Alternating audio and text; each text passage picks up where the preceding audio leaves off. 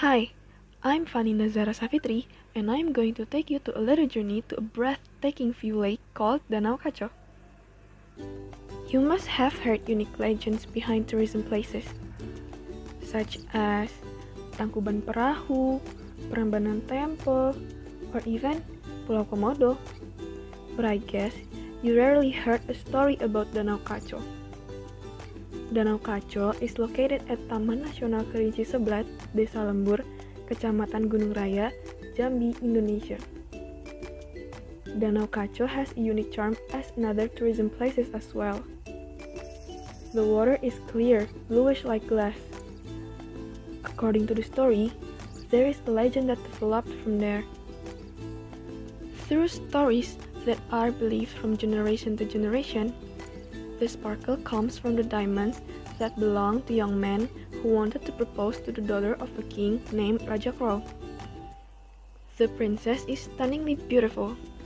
Her name is Napa Melintang. According to legend, her beauty even captivated her father's heart. The king of crows took his daughter away and left the diamonds from the young man at the bottom of the lake. Basically, the legend has several versions. Others believe that the Crow King is greedy.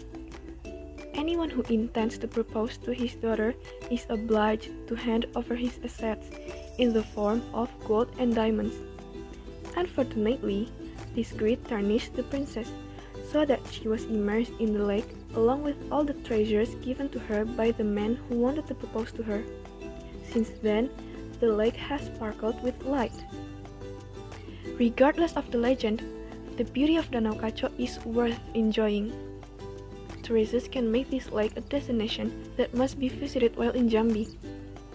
If mapped and drawn, the location of the lake is like a blue pearl in the middle of the shady trees.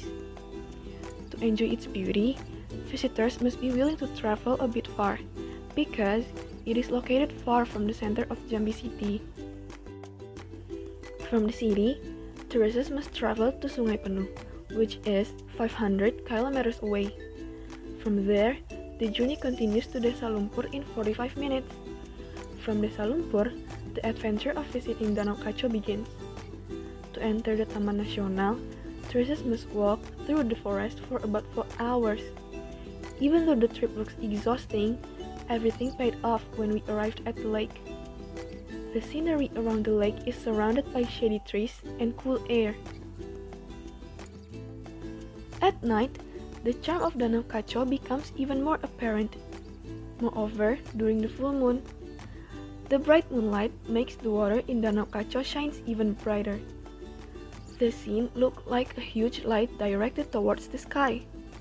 For this reason, in this place, some visitors often camp, especially during full moon. Sounds exciting enough, isn't it? So, do you want to go there when the pandemic ends? Let's end the journey here. Thank you for listening. May you have a great, great day.